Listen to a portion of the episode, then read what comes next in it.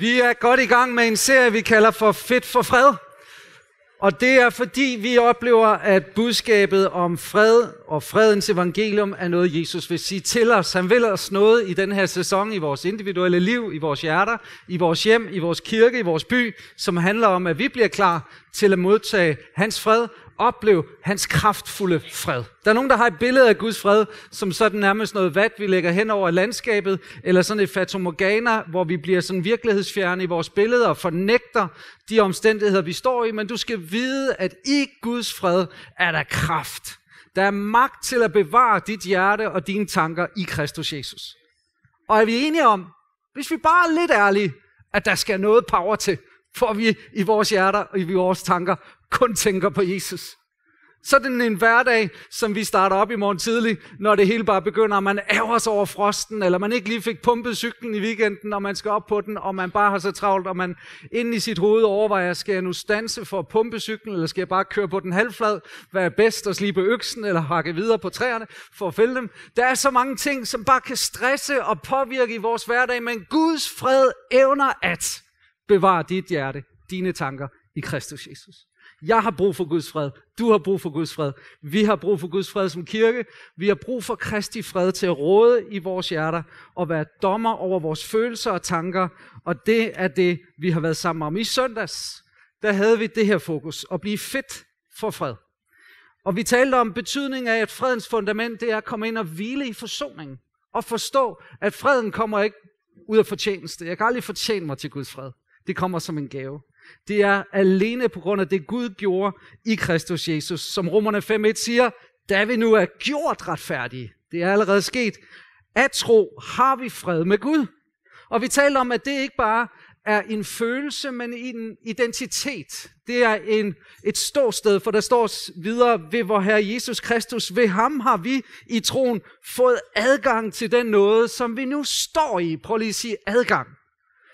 Adgang. Vi har fået adgang til den nåde, som forsoningen repræsenterer, en redningskrans, som er rakt ud til os, og vi kan stå der. Det er ikke bare en følelse, det er en civil stand. Min mor sidder hernede, og hun er min mor, selv når jeg ikke altid er den bedste søn. Jeg er hendes søn, selvom jeg nogle gange ikke opfører mig ordentligt. Det er min civile stand. Jeg er søn. Jeg står i nåden. Jeg falder ikke ud af den mandag eftermiddag, fordi jeg dummer mig derhjemme i relation til min hustru, eller jeg råber for højt til nogle kollegaer, eller jeg tænker en forkert tanke. Nej, jeg står i hans nåde, og derfor har jeg fred med Gud. Jeg ved, han er ikke min fjende, han er min ven. Så derfor kan jeg hvile i forsoningen. Jeg ved, det er min stand, det er mit ståsted, det er min position. Jeg er erklæret retfærdig. Og Martin Luther, han sagde sådan her, hver eneste uge prædiker jeg retfærdiggørelsen ved tro for min kirke, for hver uge glemmer de det. Han siger også videre, at denne lære er i hovedhjørnestenen. Det er den, der nærer og bygger og bevarer og forsvarer Guds kirke, og uden den kan ingen kirke eksistere i en time. Vi har brug for at høre, vi er gjort retfærdige ved tro og ikke ved gerninger. Er det rigtigt? Det er den sandhed, som er bunden, fundamentet under freden, Kristi fred. Så det er vores forsoning, det er vores identitet, og det er deri, vi har vores tillid. Det er det, vi må tro på. Det er det, vi må stå fast i. Og dermed har vi beskrevet i søndags Guds fred, Kristi fred, som en gave. Er du glad for den gave? Amen. Det er som en redningskrans, der bliver kastet ud fra en færge, og du ligger dernede i den gamle Storebæltsfærge, kan jeg huske, man sådan kiggede ned nogle gange, når man lige skulle ud og trække lidt frisk luft, så gammel er jeg. Og så kunne man tænke, åh, hvis jeg røg derned, så er det godt, der hænger sådan en redningskrans, ikke? Og så modtager man. Man står ikke deroppe med redningskransen og spørger, jamen er du en god borger? Har du betalt din billet? Må jeg lige se billetten, vel? Nej, man kaster den bare ud, og Gud har kastet sin redningskrans ud til os alle. Han har forsonet os med sig selv ved Kristus Jesus. Amen. Så det er Guds fred som en gave. Men her i ugen, så oplever jeg det, der har talt til mig. Det er at forstå forskellen på to forskellige formater af den fred. At du kan opleve gaven som fred i frelsen, som er ufortjent ved noget, ved tro. Som bliver din civile stand, din identitet, og du hviler i forsoning i kraft af Kristi kors. Men du kan også opleve den her fred som en frugt i dit liv. Og det er vigtigt at skelne mellem de to. Og det er vigtigt at forstå forskellen på de to. Fordi at det ene har at gøre med, hvad Gud gjorde for os i Kristus Jesus. Det andet har at gøre med et liv, jeg nu lever med Kristus. Et liv, som fører frugt med sig, hvor en af de frugter, som må tydeliggøres i mit liv, det er fred. Og den fred må præge mine tanker, den må præge min personlighed, den kommer til at præge min karakter, og nogen har den i svær grad, og den er meget moden, og den er meget synlig. Andre, de har sådan helt grønne bananer, de går rundt, sådan man kan bare se, åh, der kunne godt lige komme lidt mere frugt derind. Så det er en forvandlende fred, som Gud vil skal nå os alle sammen. Og det har at gøre med en proces, det har at gøre med en vækst.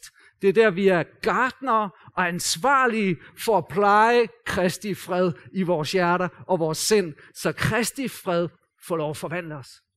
Så vi er altså ikke ude på at prædike her sådan en terapeutisk vattet, bluffy, fluffy fred, hvor vi sidder her som sådan en selvhjælpsgruppe og forkynder, at det er godt nok, og du får lidt fred, uanset hvordan vi lever, uanset hvordan vi agerer. Nej, der er fred som en frugt, og der er nogle vilkår for, at den fred trives. Og det er derfor, vi i dag skal tale om forudsætning for fred som frugt. Prøv lige at sige frugt. Frugt. Så vi taler altså om at blive fedt for fred i dag. Så akronymet i dag, det er for. Og de tre punkter, det er forvandlingskraft, det er omvendelse, og det er retfærdighed. Og det er fordi, jeg tror, det er vigtigt at forstå forskellen på fred som en gave og fred som en frugt. For blander vi det sammen, så nogle gange så begynder vi at tvivle på, åh, er jeg nu frelst? Åh, jeg har fordømmelse. Er jeg nu faldet ud af nåden? Er jeg nu ikke længere barn af Gud? Og så alle de grundlæggende ting, som bare er den identitet, vi har, vi hviler i forsoningen, blander vi sammen med det herop, som har at gøre med min karakterudvikling, som har at gøre med, at Kristi fred skal præge min person og skal være i kølvandet af det liv, jeg lever med Kristus. Så har du en note på din telefon, eller sidder og tager noter på et stykke papir, så skriv den her lille øh, overskrift ned, fedt for fred, punkt et, forvandlingskraft, punkt to, omvendelse, punkt tre, så er det retfærdighed. Der er et ord, jeg gerne vil dele med jer i dag, som jeg faktisk aldrig før har opdaget i Bibelen. Jeg har givetvis læst det, jeg har bare ikke set det. Kender I det? Hvor mange af jer kender Johannes tre seksten? Men det er der nogen, der gør, og nogen, der ikke gør, men det er alligevel lidt af de vers, jeg har hørt prædiket. Jeg, jeg, jeg kan ikke huske, jeg har hørt en prædiken. Jeg er ellers god til at huske prædiken, og der er så meget, jeg glemmer, siger min kone. Der er tre ting, jeg altid glemmer. Ja. Men prædikener, dem husker jeg. Og øh, i Esajas toogtredive og vers femten, der skal vi læse nu. Et afsnit, som jeg mener rammer det her budskab ind, og som jeg ikke tror på bare er et budskab, som blev talt til Israel ind i en historisk situation om et løfte for deres fremtid, men jeg tror, det er Messias profeti, som handler om den tid, vi er i nu, tiden efter Kristus, tiden efter Pinse, hvor ånden blev udgivet, tiden, som vi kan regne med nu. Er I klar til det, så slå op i Esajas bogen, kapitel toogtredive, og vi læser fra vers femten. I Jesu navn. Men når ånden fra det høje udgives over os, bliver ørkenen en frugthave, og Karmel regnes for skov. Retten skal bo i ørkenen, retfærdigheden på Karmel. Retfærdighed skaber fred. Retfærdighed bringer ro og tryghed til evig tid. Mit folk skal bo på fredens boplads, i boliger, hvor tillid råder, på hvilesteder, hvor de kan være sorgløse. Amen. Amen. Hvilket skønt vers. Hvilket skønt afsnit. Hvilke løfter? Hvad der skal ske, når ånd fra det høje? Som om at profetiet her signalerer, lad nu være med at tro, du kan fabrikere freden i dit hjerte selv. Det kommer fra det høje, det kommer fra himlen. Det er noget, Gud gør. Så selv fred som frugt er ikke noget, vi kan fabrikere. Det er noget, Gud skaber ved sin helligånd. Så når han udgyder over os, så sker der en forvandling. Og metaforen, vi får givet her, det er, at ørkenen bliver en frugthave. Jeg ved ikke, om nogen af jer har været i en ørken. Jeg bor ude i Aalborg Øst, der er ingen ørkener derude.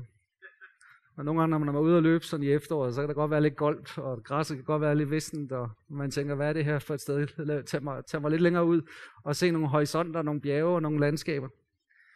Men det golde, det tørre, det livløse, genkender du det fra dit hjerte? Genkender du det nogle gange fra din sjæl? At din sjæl kan opleve som en ørken. Knastør. Og det er som om alt bare får frit lejde. Det er som om alt bare får lov at gribe fat i dig.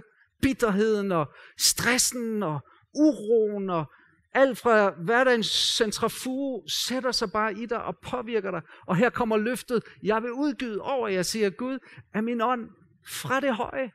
Og så vil jeg forvandle jer. Og det, som inde i dig er som en ørken, skal blive en frugthave. Tænk, hvad han kan gøre i vores karakter. Tænk, hvordan Gud kan ved sin hellige ånd forvandle vores personligheder og temperamenter. Og os, som måske har været for knytte, stress af personligheder, kan han være med til at forvandle og gøre fredfyldte. I en vandring med ham. Hvilke løfter?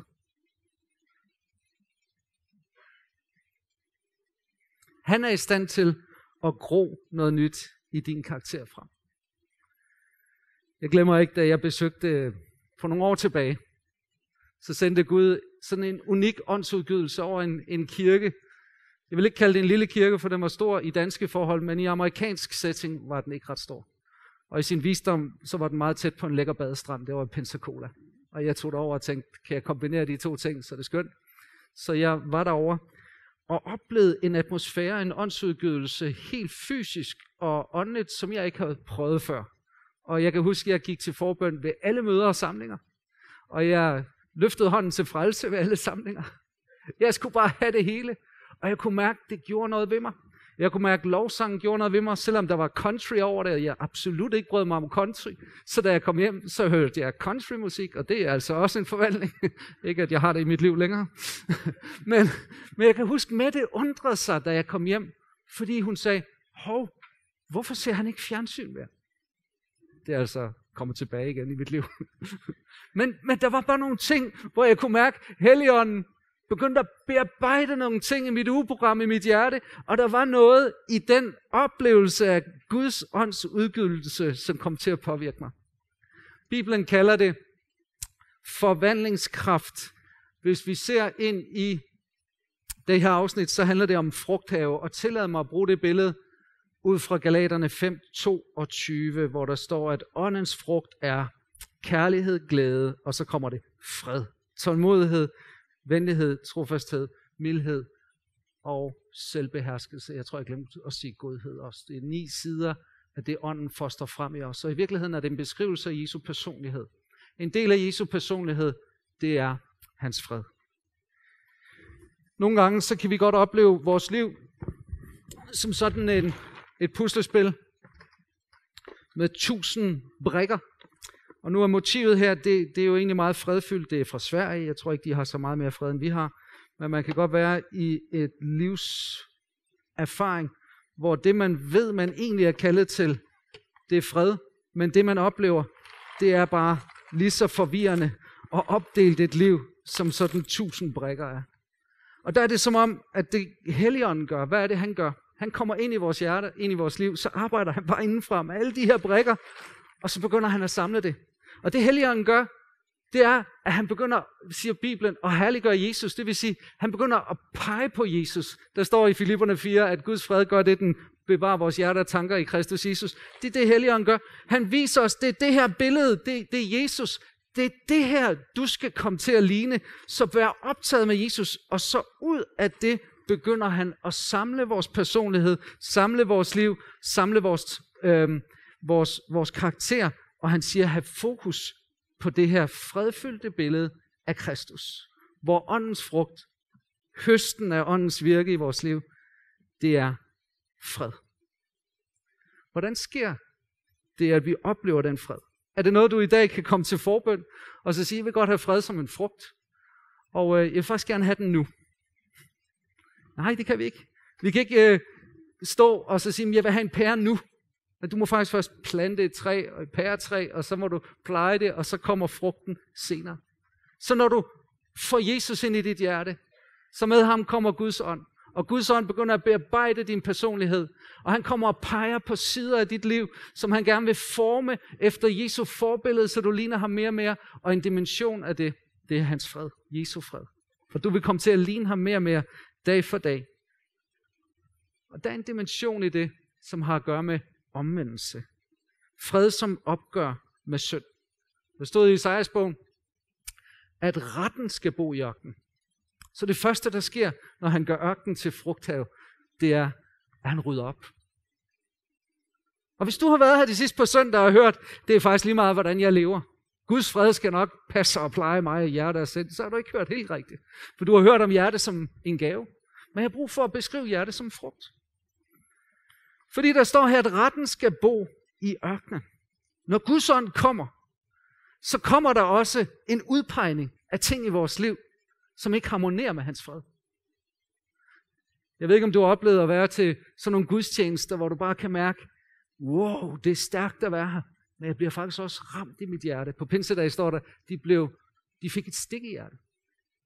Det sandt profetiske kendetegnes ved, at vi nogle gange sønderbrydes og sønderknuses i vores liv, fordi Guds ånd kommer nær og udpeger ting. Tænk på kong David, som på toppen af hans tjeneste, han var en mand efter Guds hjerte. Hans liv havde været fantastisk, så en dag bliver han hjemmefra. Egentlig det, der var hans kald at føre kamp for Israel. Og han står der på øverste øh, altan hjemme i hans palads, og så får han øje på Batseba. Og han ender med at gå i seng med en anden mands hustru og dækker over det ved at slå hendes mand ihjel. Og der står ikke noget om, at han var urolig derefter. Jeg forestiller mig, ud af beskrivelsen i Bibelen, at David egentlig bare havde en fred. Sådan generelt prøvede bare at dække over det og tænkte, så nu det er under gulvtæppet. Nu er jeg bare konge, som jeg altid har været det. Men der sker noget, når Nathan kommer, profeten, som besøger ham i hans tronerum. Og med narrativ forkyndelse fortæller en historie, som ved Helligåndens kraft åbner Davids øjne. Og pludselig så siger Nathan, du er manden. Bum! Det profetiske ord rammer David, og han bryder sammen i synderknuselse og i erkendelse af sin egen synd, og han pludselig får øjnene op for, jeg har syndet mod Gud, og hvis du læser salme enoghalvtreds, så er det hans syndsbekendelse. Jeg har syndet mod dig alene, Gud. Men det var som om han ikke så det, før profeten kom, og det profetiske ord lød. Og Bibelen siger, at når vi kommer sammen som kirke, så virker den profetiske ånd, står det i første Korinther fjorten. Og når den profetiske ånd virker, så kan man opleve, at der kommer nogen og taler et ord lige ind i ens liv. Man ser sig afsløret, bedømt af alle, og man falder på sine knæ og siger, Gud er i sandhed midt i blandt jer. Det profetiske kan virke afslørende. Helligånden overbeviser om synd. Helligånden udpeger ting i vores liv. Alt andet vil bare være fake fred. Det vil ikke være sand fred, for sand fred trives ikke der. Når Paulus taler om åndens frugt, så taler han først om en konflikt, der er inde i os som troende, som har Guds ånd. Og der kan vi se tydeligt, at ånden fostrer fred frem i din karakter, når du vælger side i en konflikt. For der står i Galaterne fem sytten, for kødets lyst står ånden imod, og ånden står kødet imod. Så i samme grad, du får ånden indenfor, så inviterer du en konflikt indenfor. Det er derfor, Jesus siger, at jeg er ikke kommet for at give fred, jeg er faktisk kommet for at give splid. Nogle gange så kan man godt tænke, åh, når jeg bliver kristen, så får jeg fred. Men du skal vide, du får en konflikt. Fordi det, du ikke slipper for, det er det gamle menneske. Her står der kød på græsk, er det ordet sax, S A R X. Den hverdagsdanske oversættelsen siger selvet. Det skal vi passe lidt på med, fordi der er lidt bredere forståelse af det, end at vi kun er syndere. Vi ser også, at vi er skabt i Guds billede. Så der er noget i os, der er gennemsyret af synd, og vi kunne kalde det kødet, eller vi kunne kalde det egoismen, vi kunne kalde det vores syndige natur, og det har lyst til noget andet, end det ånden har lyst til. Det har ikke lyst til fred. De har ikke lyst til at underordne sig under Guds ord. De har ikke lyst til at leve, som Jesus levede, som Jesus var. Det har lyst til at slippe nogle kræfter løs i vores liv, og der er der en konflikt. Og på hverdagsdagen står der her, jeres selviske vilje og Guds ånds vilje trækker i hver sin retning. De ligger i konflikt med hinanden. Kødet ved én ting, ånden ved noget andet. Og Paulus beskriver faktisk, hvad det er, kødet vil. Han siger, det er velkendt. Og så beskriver han forskellige platforme. Faktisk fire forskellige platforme og udtryk, hvor, hvor vores krig inden i os, kamp inden i os, ødelægger freden. Og jeg så studerede de her ord lidt, og, og kunne genkende nogle af dem fra mit eget liv, hvad det er, der fjerner freden. Og det, der er tydeligt, det er, at det starter med sex. Vi ved, at sex er en utrolig stærk drift. Freud havde ret der. Og det er interessant, at Paulus nævner det som det første, der kan stjæle freden også, og modvirke åndens frugt fred, ligesom alle de andre gaver, eller frugter. Han nævner utugt porneia, som er al sex uden for ægteskabet. Han nævner urenhed, som er unaturlig sex. Og han nævner også begrebet udsvævelse, som er sex på afveje.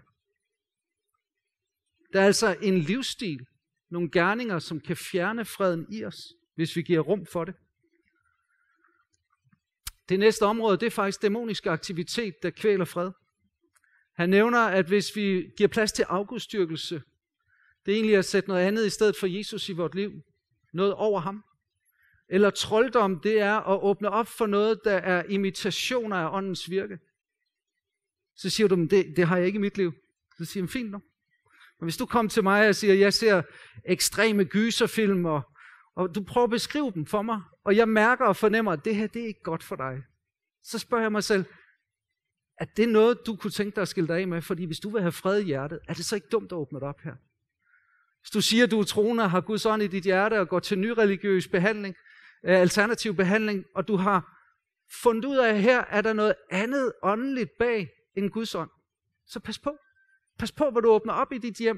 Hvis du vil have fred i dit hjerte, i dit hjem. Paulus siger, at der er noget, der vil kvæle den fred. Også dæmoniske kræfter. Du siger, jamen, kan kristne få påvirkning, blive påvirket af dæmoner? Så siger jeg med et citat fra ham, man kaldte mister Pentecost, altså mister Pinse, David Duplessis.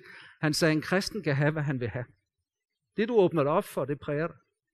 Så det, der i virkeligheden også står her, det er, pas på, hvad du lukker op og lukker ind i dit hjerte, for det ødelægger fredens frugt.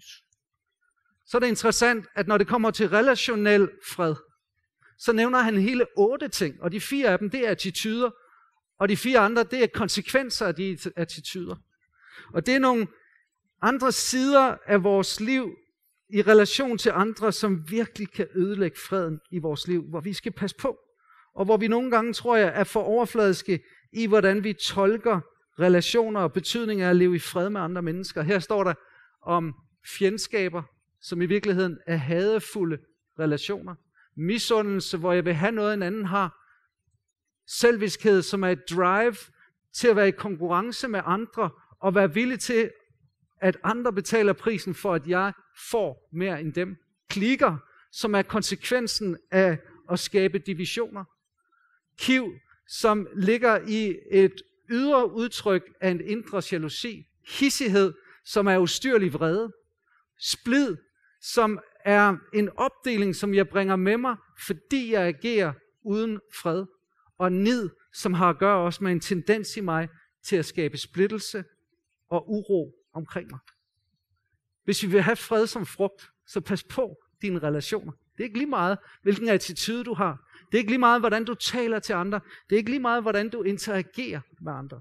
Når jeg evaluerer en uge, også den uge, der er gået, så kan jeg se, at det er faktisk her, Helligånden hele tiden virker inde i mig. Åh, oh, hvad sagde du der? Prøv lige at tænke efter, hvordan personen der har oplevet det, du sagde. Og jeg kan mærke ufred med det samme, og fornemmer, Helligånden vil have, at jeg skal tage kontakt. Og her i ugen havde jeg en længere snak med en person, hvor jeg simpelthen bare måtte sige, det her, det sagde jeg. Jeg tror, jeg har såret dig. Og det vedkommende som det er rigtigt. Kan vi ikke tage en snak om det? Og jeg mærkede bare med det samme, det var ikke bare en hukommelse, det var Helligånden, som pegede noget ud i mig. Han siger videre, drukkenskab og svir. Altså misbrug, som kan ødelægge freden i vores hjerte. Svir, det er drukparties, og drukkenskab, det er at være afhængig af rusmidler. Så Paulus siger tydeligt, der er et drive i os mennesker væk fra frugten fred, men ånden ønsker frugten fred frem i os.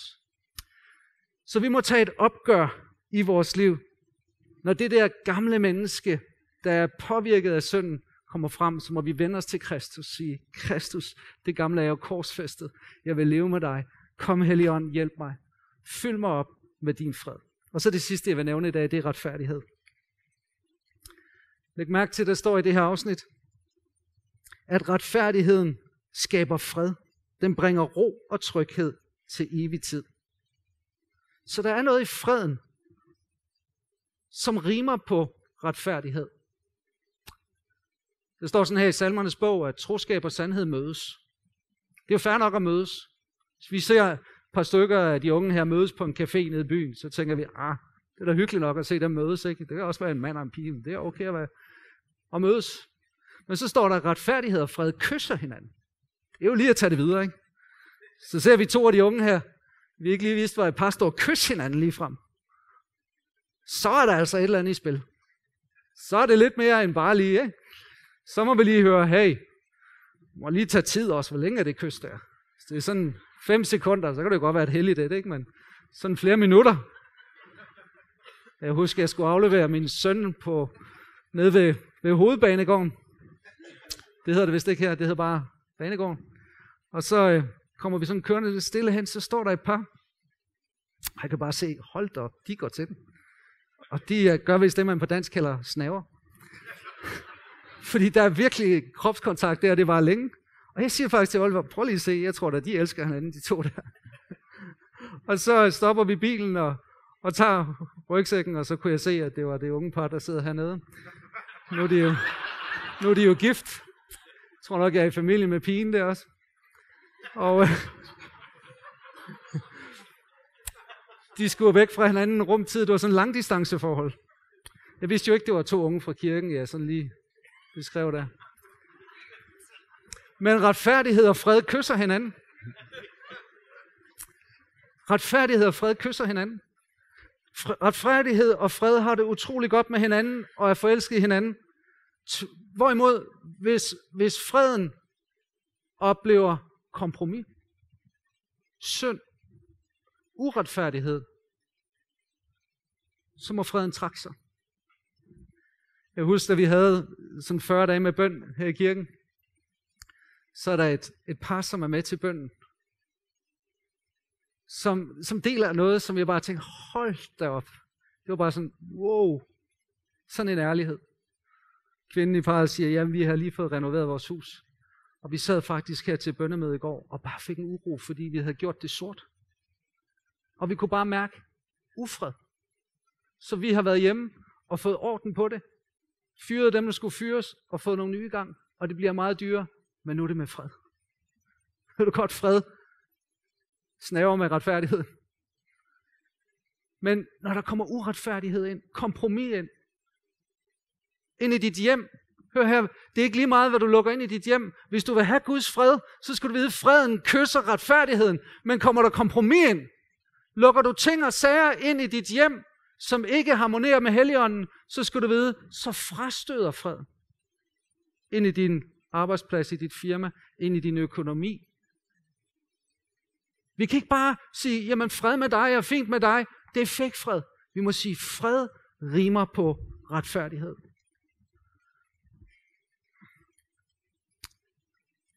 Kan du skifte dig noget? Jeg ved ikke lige, hvad der er sket med den her. Der står sådan her, gid du ville lytte til mine befalinger, så blev din fred som en flod, og din retfærdighed som havets bølger. Lydighed over for Guds ord. Det vi gør, hvad der står skrevet, giver fred. Du får fred som en flod, og retfærdighed som havets bølger. Du kan ikke skille freden fra retfærdighed. Ja, men nogle gange så drikker jeg mig fuld.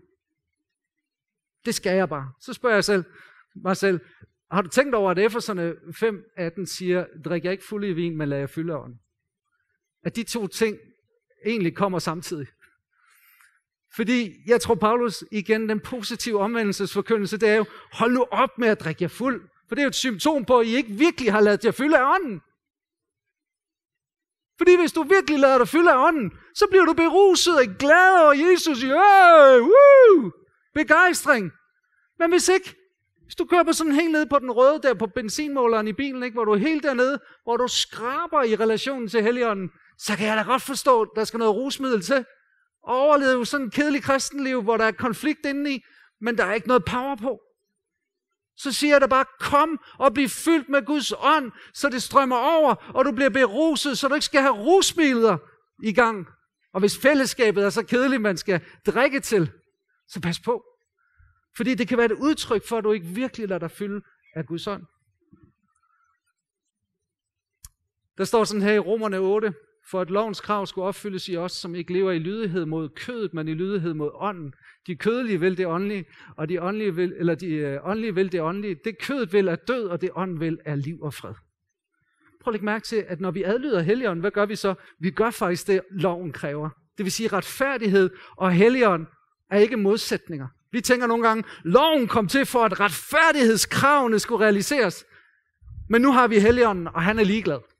Der kan jeg faktisk både bande og svogle og arbejde sort og drikke, som jeg vil. Og alt det, jeg gjorde i mit gamle liv, nej, det, det, det er ligegyldigt nu. Nej, du har fået en lov ind, som ikke er bogstav, men som er en person. Jeg har fortalt den her historie nogle gange. Jeg har ikke nogen bedre. Jeg kan huske, da jeg var ungdomspræst der i kirken og kom cyklerne og ikke havde lys på. Og jeg kendte jo godt loven. Jeg kom kørende ned i Øgadekvarteret, men jeg skulle bare frem, og jeg havde ikke tid til at gå. Og så på den anden side af vejen, så kom en fra menighedens ledelse, som var politibetjent. Og der er altså forskel på at kende loven og så møde den i en person. Så ret hurtigt røg jeg altså over i damesadel, og lige pludselig kom jeg slendrende med cyklen. Hvad havde jeg mødt? Jeg havde mødt loven som person, og ikke som bogstav. Og ven, Helligånden er Guds lov i os. Dem, der adlyder Helligånden, oplever, at det er ligegyldigt med alt det der lov, for Helligånden bringer Guds lov ind, ikke bare som krav, men som kærlighed, der kan leve op til kravene, som glæde, som gør, det bliver ikke bare overfladisk bogstav, men det bliver virkelig med hele dig. Og det er det, Guds ånd gør, det er, at den tager alt, hvad Jesus er, hans karakter, hans tanker, hans personlighed, og formidler det ind i dig, så du lever som Kristus i åndens kraft. Og der opfylder du alle lovens krav. Der kommer retfærdigheden ind. Åndens frugt er en beskrivelse af Guds retfærdighed i Kristus Jesus. Og som Martin Luther sagde, at vi gør ikke retfærdige gerninger, fordi vi er retfærdige, men vi gør retfærdige gerninger, fordi Gud i ham har gjort os retfærdige. Så det udspringer af gaven, at vi lever i frugten fred. Guds rige er ikke mad og drikke. Romerbrevet taler Paulus ind i en setting om etik, hvor han siger, nogen de kan spise alt muligt, andre de kan ikke spise det hele. Og det kan være nogle religiøse overbevisninger, og så skal han opsummere, så siger han det hele, det handler slet ikke om mad og drikke, men om retfærdighed, fred og glæde i Helligånden. Og så siger han, den der tjener Kristus, sådan er Gud til behag og bliver agtet af mennesker. Lad os derfor stræbe efter det, der tjener freden og den indbyrdes opbyggelse.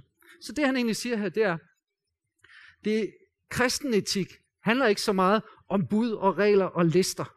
Og nu skal jeg komme efter dig, hvordan du lever. Det handler om, at du er en del af Guds rige. Du er Guds rige borger. Du lever i himlen, selvom du er i det her allerede endnu ikke. Jeg har allerede Helligånden, og Helligånden er pantet på min arv. Det vil sige, Helligånden har jeg nu, og Helligånden får jeg endnu mere, når jeg kommer til himlen. Hvorfor? Fordi lige nu, så er han der i en konfliktsituation, hvor jeg stadigvæk bærer på det gamle legeme, og det er i en syndig drive, og nu lever jeg i den konflikt, men når han kommer, og jeg bliver en del af det himmelske rige fuldt ud, så får jeg et nyt legeme. Så får jeg, så bliver jeg fri for konflikten, og så kommer Helligånden til at styre fuldstændig. Hvad han siger, Guds rige nu, det er i retfærdighed, fred og glæde i Helligånden. Prøv at lægge mærke til rækkefølge.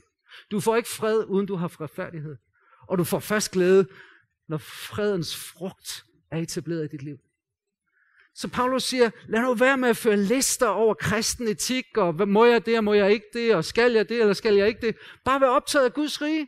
Vær optaget af at leve i riget. Vær optaget af, at det Helligånden sanktionerer i dig, det vil altid være retfærdighed, integritet, den standard, som kendetegnede Jesus. Og Helligånden bringer blik på hans karakter, blik på hans personlighed, blik på hans tanker, blik på hans medøjning, blik på, hvem han er. Så du hele tiden, uanset hvor mange dele du er delt op i, så ser du billedet, og så kan du samle helheden i kraft af hans ånd. Amen. Så det handler om forvandlingskraft, om omvendelse og om retfærdighed, hvis vi skal opleve fred som frugt. Og her har jeg bare lyst til at gentage det her skønne skriftord. Men når ånd fra det høje udgives over os. Bliver ørkenen en frugthave, og Karmel regnes for skov. Retten skal bo i ørkenen, retfærdighed på Karmel. Retfærdighed skaber fred, retfærdigheden bringer ro og tryghed til evig tid. Mit folk skal bo på fredens boplads, i boliger, hvor tillid råder, på hvilesteder, hvor de kan være sovløse, men ikke helt lydløse. Herren velsigne dig og bevare dig. Herren lader sit ansigt lyse over dig. Herren løfte sit åsyn på dig og være der noget i. Det var faktisk vores tolk, der blev udsat for en vægfald. Skal vi ikke lige give tolken en god opmuntring her?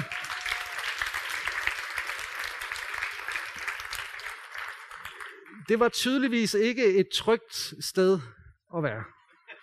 Det var ikke en fredens boplads lige det hjørne der. Det var ikke et hvilested. Det har det jo været der, hvor du sad, for du har siddet og lyttet nu. Tak for det. I så lang tid. Jeg er færdig nu med at tale. Men jeg har lyst til at sige, at der er et løfte om tryghed og fred til dig i dit hjerte. Men der er også i dit hjem, i din bil, på din arbejdsplads.